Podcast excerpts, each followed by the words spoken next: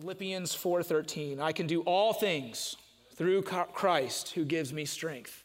I can do all things through Christ who gives me strength. If there is a Mount Rushmore of Bible verses, this one is on there, right? We have John 3:16, Jeremiah 29:11, probably Psalms, all of Psalms 23 might be on there and then right next to it is Philippians 4:13. I can do all things. And we hear this a lot and here the mistake that we make about about this verse is that it's momentary, right? That it's in this one moment I can do all things. We hear, you know, athletes say it a lot of times, or maybe you say it to yourself when you're trying to get hyped about something, whether it's a job interview or, or maybe, you know, asking someone out on a date, Lord, I can do all things. I'm going to ask this person, right? And I, I can do all things, and we make me the subject of this verse. I can, I can, I can. And we miss the whole point. We are not the subject of this verse. Christ Jesus is the subject of this verse because without him in there, what Paul is saying is guess what? We can't do anything. But I can do all things through Christ, who he is the one that gives me the strength. But without him, I am weak and I am incapable. I, I, I love when people say all the time, well, uh, you know, uh, God doesn't put anything in front of us that we can't handle. Are you serious? Yes, he does. Look at me right here. I can't handle this. You think I can handle being a lead pastor of a church? No, is the answer. In case you were wondering, no is the answer. I can't. But through Christ, who strengthens me and gives me wisdom and knowledge and understanding of the word and revelation, standing in Him and allowing Him to speak through me, I might be able to get through this. But it's not my strength. And whatever you are walking through, in your life. Don't misinterpret this verse and think that it is my strength. And if, if I, we say that, I can do all things through Christ, and then we put the strength right back on us. Say, no, no, no, it's his strength. And that is what Paul is saying in all of Philippians. Philippians, y'all, is a, is a love letter to the church in Philippi. This is not written out of crisis or anything like, like many of his other letters are. Paul is writing the Philippians, and he's very emotional to them because they've been a huge support to them. It, it is truly where the, the, the letter that he is the most probably emotional in. And he makes no bones about it. So, isn't it interesting that when there's no crisis, when there's nothing like serious going on, he's really just saying how much he loves them and thank you and God is good and, and, and he's just so grateful for them. And that's when he tells them that I can do all things through Christ who gives me strength. Interesting, right? Not when things are at their worst. We'll get into that in just a second. I'm getting ahead of myself. So let's, let's, let's read, before we get to uh, verse 13, let's go back in Philippians 4, and let's start in, in verse 4. Sorry, Philippians chapter 4, let's start in verse 4. And let's look at what Paul is, is, is saying in, in the whole context of things. He says this Always be full of joy in the Lord. I say it again, rejoice. Always be full of the joy of the Lord. Rejoice. Rejoice. And, and as I'm reading these verses and as, as we read them this morning, I feel as though Paul, even though things aren't in crisis mode, it's like he's saying, this is, this is my advice to you all, this is my encouragement to you all, this is my instruction to you all, because though there might not be a crisis now, life gonna come, right? And so he's giving these instructions, and so let's listen to what he says. Always be full of joy in the Lord. I say it again, rejoice. I raise a hallelujah. Let everyone see that you are considerate in all you do. Remember, the Lord is coming soon. Don't worry about anything. Instead, pray about everything. Tell God what you need and thank Him for all He has done. So He doesn't just say, Don't worry. He says, Pray about everything. And then He tells them how to pray. He's telling us how to pray. And this is what He says it's not a dissertation on prayer, y'all. It's two things. Tell God what you need. God, this is what I need. This is what I'm going through. I'm going to be honest with you. And then do what? Thank him for all he has done. Part of the warfare that Jesse and I experienced this week is just, you know, it is what it is, right? we have moved past it. But there was a night where we were just laying in bed and was like, what are we doing? You know, I'm just, what, what are we doing? We don't know. We don't know what we're doing. How are we going to lead this place? Like, we have no idea. And we, we started to go down this little rabbit trail of, of lies you know, and fear and anxiety. And I was like, wait a second. Let's talk about what God's already done so far. Let's talk about that for a little bit. And so we started to pray God, we need this. And God, we need that. But thank you. Thank you for what you're doing. Thank you that you're here every Sunday. Thank you that there's unity in the room. Thank you that the testimony over and over is when people walk in and they feel like they're at home because that's what we want, Lord. And that's what you're doing. We can't create that. And you are moving.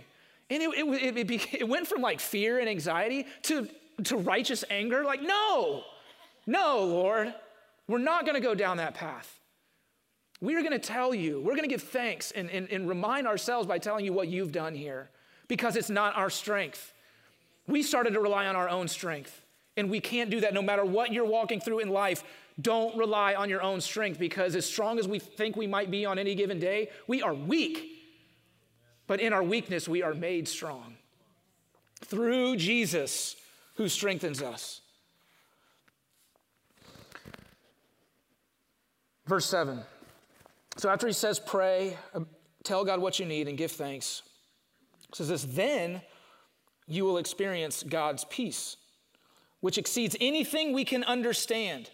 His peace will guard your hearts and minds as you live in Christ Jesus. And now, dear brothers and sisters, one final thing. Here it is fix your thoughts on what is true. Fix your thoughts on what is true, y'all, not on the lies. Fix your thoughts on what are true and honorable and right and pure and lovely and admirable. Think about things that are excellent and worthy of praise. Let me ask y'all a question. What's worthy of praise? Am I worthy of praise? Eh? Me? Darn. All right. Hoping for a couple yeses. Uh, no. The only thing worthy of praise is Jesus. That's it. That's the only thing that is worthy of our praise. We praise other things, but they ain't worthy of our praise. We praise all sorts of different things. We worship all sorts of different things, but they aren't worthy of our praise. Jesus is the only thing that is worthy of our praise. And Paul says, fix your thoughts and your mind on those things what is true, what is honorable, what is right, what is worthy of our praise. And the goal of all of it for Paul is not to be this hugely successful person in the world. You know what the goal of it all is? Is to attain peace. And spoiler before we get there, Philippians 4:13 is about attaining peace. And you know what peace is? It's being content with where we are in this moment right now.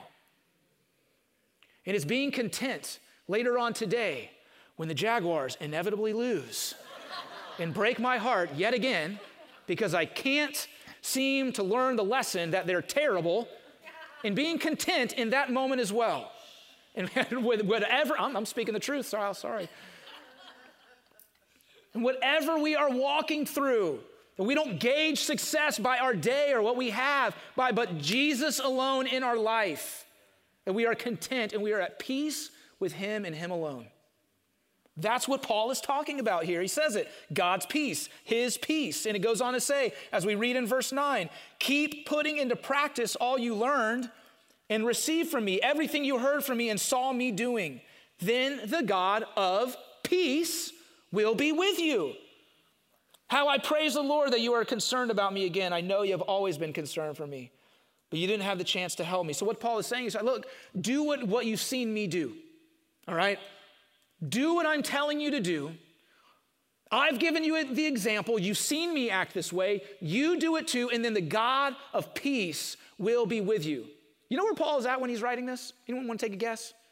Where is he always when he's writing stuff? He's in prison. He's in prison in Rome when he is writing this.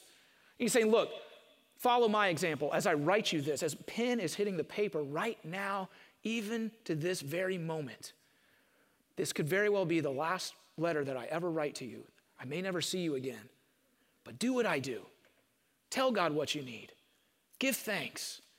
Fix your eyes in your, in your mind and your thoughts on what is honorable and true and right what is worthy of praise, and you will have peace just like me as I sit in this jail cell. Don't tell me that peace is conditional to our day. It is not, not even a little bit.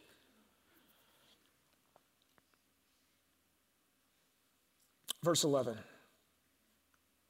Not that I was ever in need. I'm going to say that part again. Not that I was ever in need, for I have learned, everyone say learned. I have learned how to be content with whatever I have. I think this is really interesting right here in verse 12. I know how to live on almost nothing or with everything. We're going to go back to that in just a second. I have learned the secret of living. What? Are you serious? Paul's about to tell us the secret of living. Like, that's huge. Shouldn't we be like really paying attention to this right here? You went over seven and say, hey, I know the secret of living. Really? This is what Paul says. I have learned the secret of living in every situation, whether it is with a full stomach or empty, with plenty or little. So, what Paul is saying is here, he has learned not just how to live when he has an empty stomach. He hasn't just learned how to live when he doesn't have anything at all. He's had to learn, listen to this, he's had to learn how to live with a full stomach. And he's had to learn how to live with plenty. You see, here's the thing, y'all, about, about having plenty and having a full stomach. Do you realize that the Bible, more cases than not, praises and acknowledges the poor and warns the rich? You realize that? And so we think when we read, I can do all things through Christ who gives me strength, that we're gonna have, that, that the whole goal of that is to have a full stomach and to have plenty. And what Paul's saying is, no, no, no, I had to learn how to live in that way, just like I had to learn the opposite way. Uh, Philippians 4:13 is not a roadmap to get to a full stomach. It's a roadmap to get to where our stomach doesn't matter anymore. And if we think for a second that a full stomach is going to give us peace and contentment, we are wrong because now we are operating in our own strength again. And what Jesus says over and over again is, It's my strength, it's me that gives you peace. So Paul's saying, I had to learn. I had to learn how to live on a full stomach. I had to learn how to be content and have peace in Jesus when I had everything. And I, I would bet that that lesson was harder for him to learn than the opposite. Because the second that we have a full stomach and we think we had everything we need, then suddenly we don't need a Savior anymore. Suddenly we don't need someone to save us from whatever we're going through because I'm my own Savior. I, I, believe that's the biggest, the, the biggest obstacle in, in America with the gospel is that people don't think they need a Savior. They're their own saviors. But then when you really start talking to them, you know what lacks? Peace, contentment, Jesus. He says, I've learned to live, I have learned the secret of living in every situation, whether it's with a full stomach or empty, with plenty or little. Verse 13, here it is, for I can do everything through Christ who gives me strength. Sounds a little different now, right? I can do it all. I can live in every situation Every season, I can be content. Why? Because Jesus is everything to him. The things that we store up, Jesus doesn't rust, he doesn't rot, he doesn't go old. The new car smell doesn't fade with Jesus. That job that we get that feels really good and validates us in the moment is eventually going to become mundane. That new relationship is a relationship eventually we're going to have to fight for many times, we're going to strive for. Our kids grow up one day. All those things. All those things that we feel like we need for peace aren't a constant. Churches, churches go through seasons, hills and valleys. Jesus is the only constant. And so Jesus has to be the subject of this verse, not ourselves. We have to remember that Jesus is not an instrument for our success, He is success. He's not a tool that we use to attain something. He is the ultimate prize. It is Him. Let's look back on Philippians chapter 3 now. Let's go back an entire chapter and listen to Paul's words of his before and after having Jesus as his peace and before when he didn't have Jesus as his peace starting in verse 1 Whatever happens, my dear brothers and sisters, rejoice in the Lord. Huh, that sounds familiar. Sounds like Philippians 4 4. I never get tired of telling you these things, and I do it to safeguard your faith. In other words, if you want to keep your faith in Jesus, continue to rejoice in Him. Rejoice in Him. Tell Him of the things that He's done in our lives, not what I have done in my own life. Verse 2, watch out for those dogs. Okay, as we listen to this, before we, before we continue, let's just kind of think about this in a worldly view here, okay? In a worldly view. Verse 2, watch out for those dogs, those people who do evil, those mutilators who say you must be circumcised to be saved, or in the world standards, that you must have this type of success to be saved. You must have this type of lifestyle to be saved. For we who worship by the Spirit of God are the ones who are truly circumcised. For those that know Jesus are the ones that truly have peace. We, we rely on what Christ Jesus has done for us. We put no confidence in human effort. We rely on Jesus, not on ourselves. He is our Savior, not us. He gives us peace, not us. Though I could have confidence in my own effort if anyone could. Indeed, if others have reason for confidence in their own efforts, I have even more. Paul's saying, look, you want to be confident in yourself? Back up because I really could be confident. I had it better than you. Tell me about yourself. I'll tell you 10 times better how I was. And he goes on to. Verse 5 I was circumcised when I was eight days old. I am a pure blooded citizen of Israel and a member of the tribe of Benjamin, a real Hebrew, if there ever was one. I was a member of the Pharisees who demand the strictest obedience to the Jewish law. I was so zealous that I harshly persecuted the church. And as for righteousness, I obeyed the law without fault. I once thought these things were valuable. In other words, I was the jam, all right? I knew all the Bible verses. I was super uh, intelligent. I was a Pharisee. I had it all. And I, I, I was my own Savior. But what does it say that he didn't have? Peace. He wasn't content because he was doing everything out of his own strength and it wasn't enough. He goes on to say, But now I consider them worthless because of what Christ has done. Yes, everything else is worthless when compared with the infinite value of knowing Christ Jesus, my Lord. For his sake, huh, there it is, his sake, I have discarded everything else, counting it all as garbage, so that I could gain Christ and become one with him. I no longer count on my own righteousness through obeying the law. Rather, I become righteous through faith in Christ.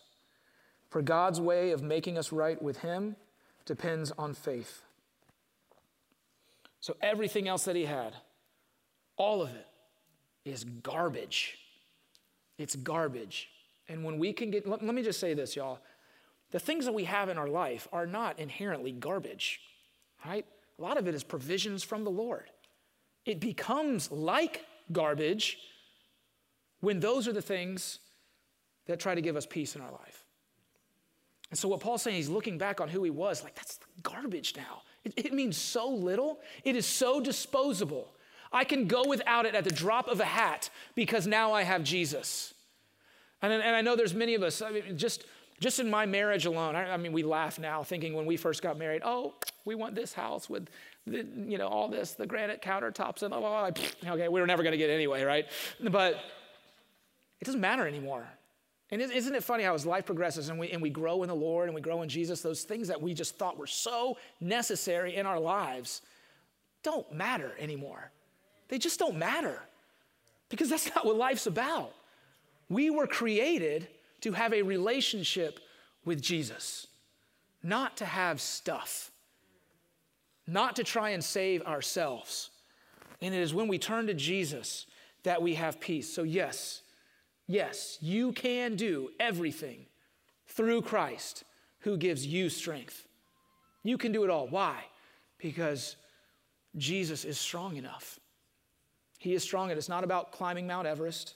It's not about running a marathon or this or that and the other.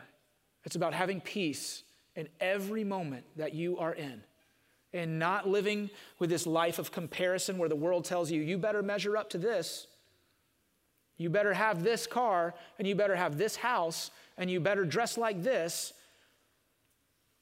and you better play the comparison game all the time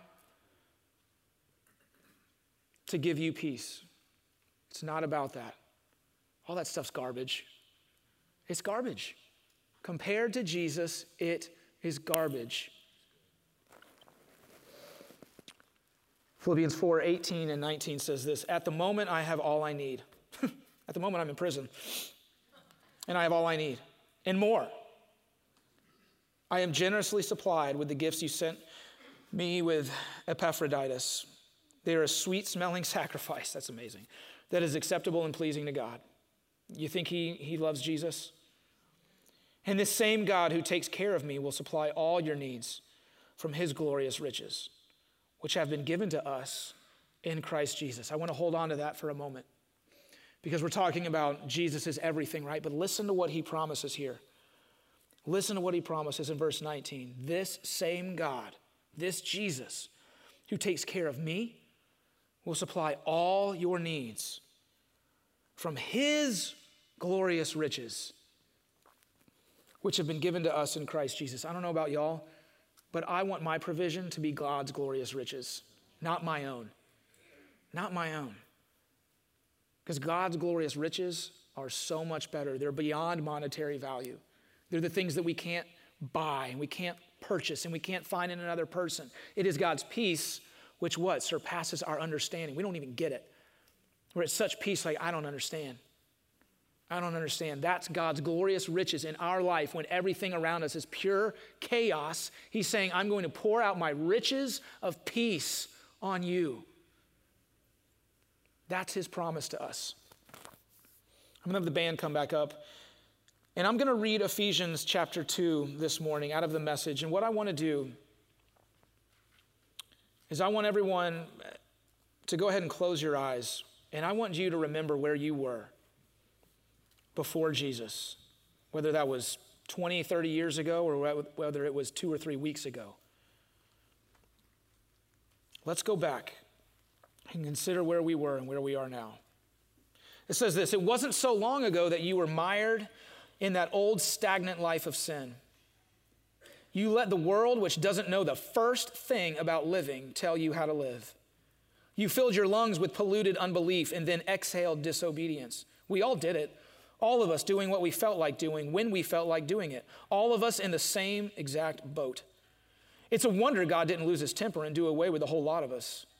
Instead, immense in mercy and with an incredible love, he embraced us. He took our sin dead lives and made us alive in Christ. He did all this on his own with no help from us. Then he picked us up and set us down in the highest heaven in company with Jesus, our Messiah. Now, God has us where He wants us, with all the time in this world and the next to shower grace and kindness upon us in Christ Jesus. Saving is all His idea and all His work. All we do is trust Him enough to let Him do it. It's God's gift from start to finish. We don't play the major role. If we did, we'd probably go around bragging that we'd done the whole thing. No, we neither make nor save ourselves. God does both the making and saving. He, cre- he creates each of us by Christ Jesus to join Him in the work He does, the good work He has gotten ready for us to do, work we had better be doing.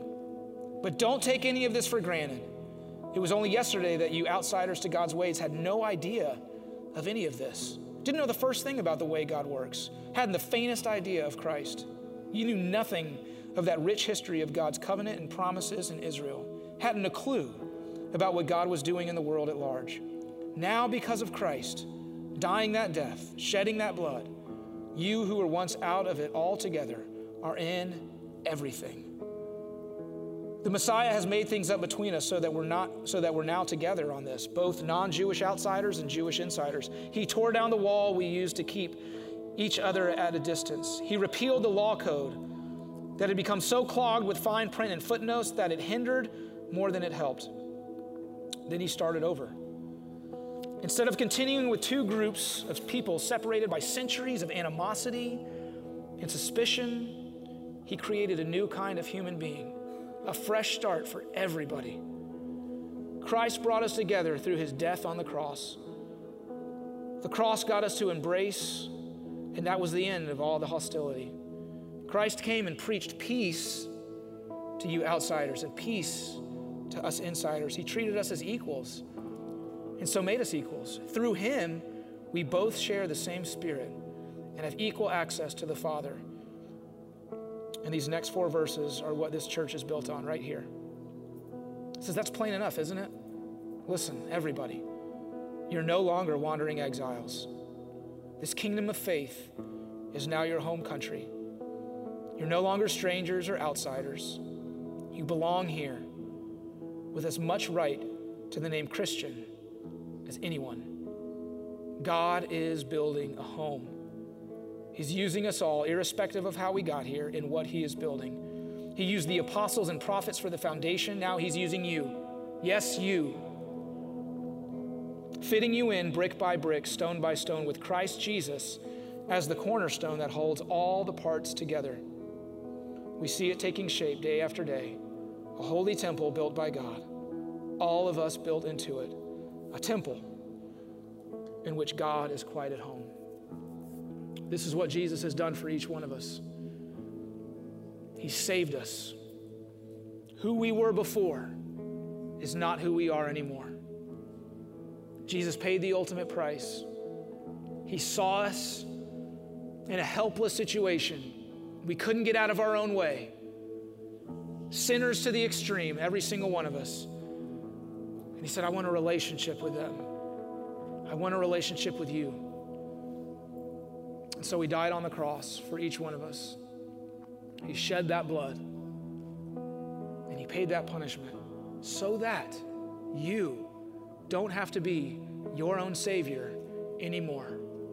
So that you don't have to follow the path of the world to try and attain peace. He's giving it to you freely. And He's saying, through me, you can do all things. Through me, you can endure every season. Through me, you will have my glorious riches poured on you. I love you. I'll provide for you. Whether you're in a prison or whether you're on the mountaintop, you can do it all through me. But you don't have to rely on your strength anymore. So you can let go. That's Jesus. That's Jesus in our lives. He saved us and then pours out peace in our lives. Let's take communion now, and as we do, just stay in this moment.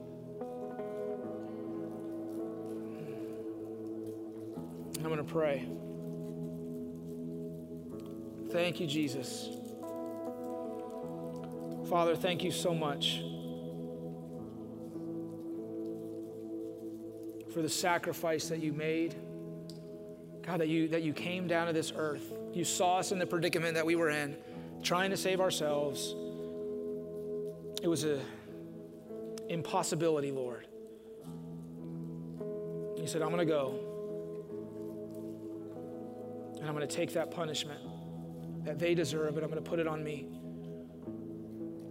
so that we could read these words and say we can do all things through you and know that it's true.